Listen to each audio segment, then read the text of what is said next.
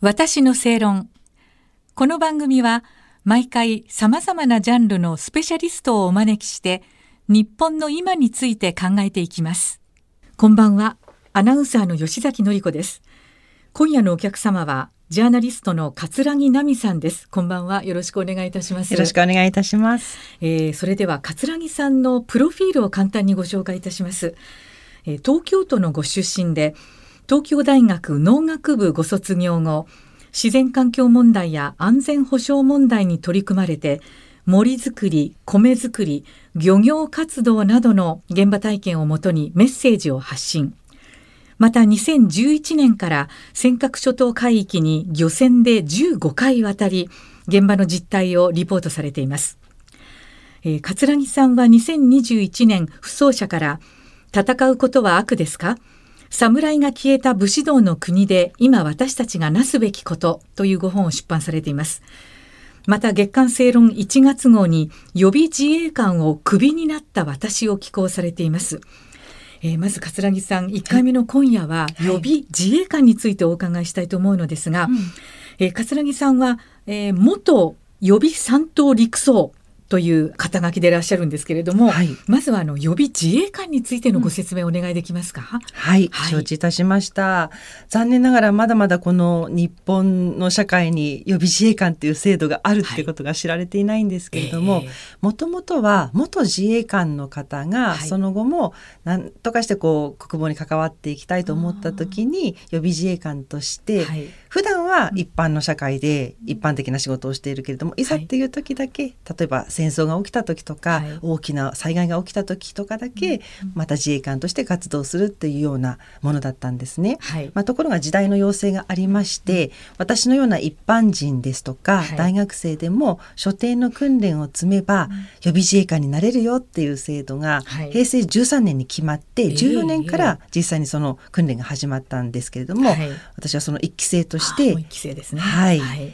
横須賀の竹山駐屯地というところでごじゅうにちかんの訓練を受け、はい、それで予備自衛官に任官しました。はい、最初二等陸士っていう一番下の階級から始まったんですけれども、えー、二等陸士、一等陸士、陸士長、そして三等陸曹というところまで一応あの昇進をさせていただいて、はい、このほどクビになったということですね。じゅうはちねん。そうですね、任官してからじゅうはちねんです。あの予備自衛官法、まあ、候補生時代を入れるとちょうどにじゅうねんかんになりましたね。はい、この予備自衛官補になるっていうのには、うん、どういった試験を経てなるということなんでしょうか？あの実は、はい、私はいっき生と申し上げました通り、はい、過去問とかがないの で, で、ね、勝手にねイメージで自衛官になるテストとか、その予備自衛官法になる試験っていうのは体力テストだけじゃないかって思ってたんですよ。はい、ところが応募要項を取り寄せてみたら体力なんて一言も書いてなくて、国語数学理科社会英語だったから、もうひっくり返りそうになってえー、そんなのできないなと思いましたし、実際試験を受けてみたら、うん、理科の問題の中にですね、はい、二酸化マンガンと何々を掛け合わせたら何が発生するかっていう問題があって、うん、多分高校生とかの方が多分解けると思うんですけど、昔だったら覚えてるかもしれないですね。そうそう、化学式を忘れちゃってるから、あわぐらいしか答えが浮かばなくて、もう絶対落ちたと思ってたんですが、えー、まあなぜか合格させていただいていたのは、えー、作文と、うん、あの面接もあったんですね。だからそこでこう救ってもらったんじゃないかなと自分では想像してます。えー、あのそもそもどうしてなろうと思われましたか？うん、あ、実はですね、はい、私あの小中高と、はい、ずっと自衛隊っていうのは、うん、悪い組織だと思ってたんですね。悪い組織、うん、はい、あのちょっと短絡的な言い方をしちゃったんですけれども、うん、はい、自衛隊とか靖国神社とか、うん、皇室っていうのは、うん、日本を軍国主義に走らせた悪いところだというふうな印象を持つような教育をずっと受けてきちゃったんですよ。はい、なんですけれども、まあ、大人になっていろいろな出会いや経験を積む中で、私はすごくこう色眼鏡をかけて見てしまっていたなということに気づき、まあ、気づいたからには過去の私のような人と自衛隊との架け橋になれるようなことがしたいなと思ったのが、はい、理由ですね。えー、なるほどね。はい、ちょっといろいろ調べてみたら、その訓練もすごく、はい、うん、内容も日数も結構過酷な内容ですよね、はい、あ、吉崎さんはそうお感じになりましたか？なんかすごいなっていう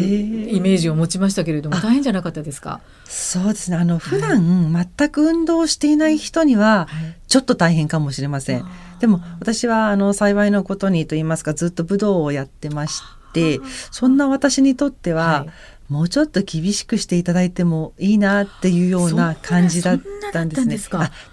というのも、はい、私は一期生だったので、うん、自衛隊の側もどのくらいやっていいか、どのくらいの強度にしていいかっていうのを手探りの状態だったと思うんです。様子見てたんですかね。そうですね。なのでもう実際に意見としても、も、はい、もっと厳しくしていただいていいですよっていうことは申し上げました。なんで私がそう思ったかっていうと、はい、例えばにしゅうかん目にですね、はい、じゅっキロ更新っていうのがあるんですけれども、うん、はい、銃と背能を持ってじゅっキロ歩くんですね、うん、その歩いたコースが、まあ、横須賀っていうのは海があるところですけれども、はい、海のそばとか住宅街の中とか平地だけだったので、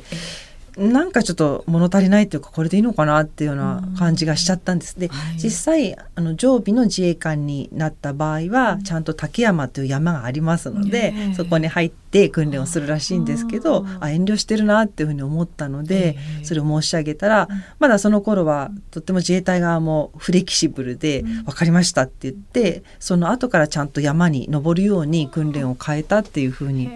お聞きしましたね。なんか歩幅先進とかね、うん、射撃の訓練もあったりして、はい、あ, ありますあります。すごい、こんなことやっぱやるんだなって思いました。あ、私もですね、えー、最初その銃を持って戦闘訓練をやった時には、はい、ちょっとびっくりして、うん、というのは射撃する時に口でバーンって言うんですよね。えーと思って、なんか子供のままごとじゃないんだしとか思っちゃって、はい、ちょっと切なかったんですけど、えー、もう一つびっくりしたのは、はい、これってにひゃくさんコーチの時代と一緒じゃない？って思って、まあ、日露戦争の時に、はいはい、まあ、乃木将軍が率いて戦ったにひゃくさんコーチの話を、うん、まあ、坂の上の雲で読んでいて、そこに描かれていた光景と今目の前でやってる光景はほぼ一緒だなと思ってびっくりしたんですけども、うん、まあ、それも隊員さんに言ったら、はい、これがね戦闘の基本だからっていうふうに言われて、うん、まあ、納得はしました。で、実際銃が重くて、まあ、そんなに大変じゃなかったって申し上げたんですけれども、うん、ろくじゅうよんしきしょうじゅうっていうのをまあひとりいっちょう与えられて、うん、それを持って訓練するんですけれども、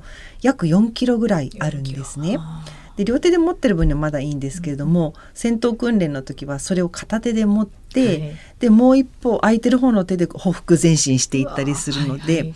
ある時お風呂に入った私の太ももを見たら、鏡に映った太ももを見たら、うん、なんか白い肌に赤い点々がブワーってついてて、うん、要は銃尾、銃のお尻の方がガンガン当たっていて、それで内出血しているという状態が見て取れて、わあ、私の足が水玉模様になってるなとかもう笑いながら見てましたが、まあ、でもそれも面白いものでいっしゅうかんもすれば重さも感じなくなって、はい、ちゃんとフラフラせずに持てるようにはなっていたので、まあ、人間は鍛えれればちゃんと強くなるもんだなっていうのも実感させてもらいました。まあ、でもごじゅうにちっていうその訓練期間が、ね、ええ、あったっていうことで、はい、まあ、それを超えてようやくなれるっていうね、うん、予備自衛官なわけですけれども、はい、あの実際はね、あの、うん、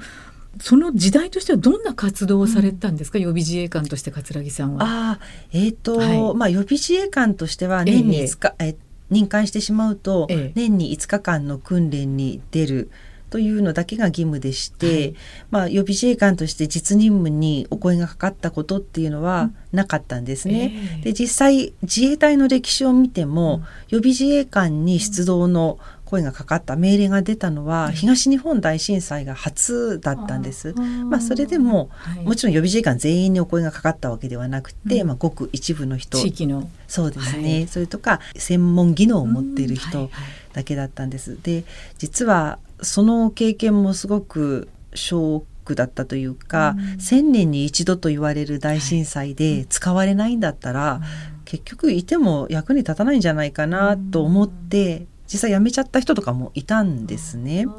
私自身もあの予備自衛官として招集がかかるだろうというふうに思ってましたので、実際発災した翌日に自衛隊から電話がかかってきて、行く意思がありますか、すぐに出れますかというふうに聞かれたので、私は行けますって答えてたんです。なのでお声がかかると思って行きたいボランティアに行くのも我慢して待ってたら、うん、最終的にはもう最後までそのまま何にもなかったので、はい、ちょっとあれは残念でしたし、うん、その後、まあ、自衛隊の側にも私は正直にこう思いましたっていうことをお伝えして、うんうん、おそらく、まあ、自衛隊も今でこそ、うんすごくこういろんな場面で活躍していますけれども、うん、ちょっと前までは実際に使われることはあんまりないだろうっていうふうに組織としても思っちゃってたと思うんですね。だからいざという時のマニュアル的なものがまだ整備されていなかったという面もあったんじゃないかなと、特に公募の予備自衛官に対しては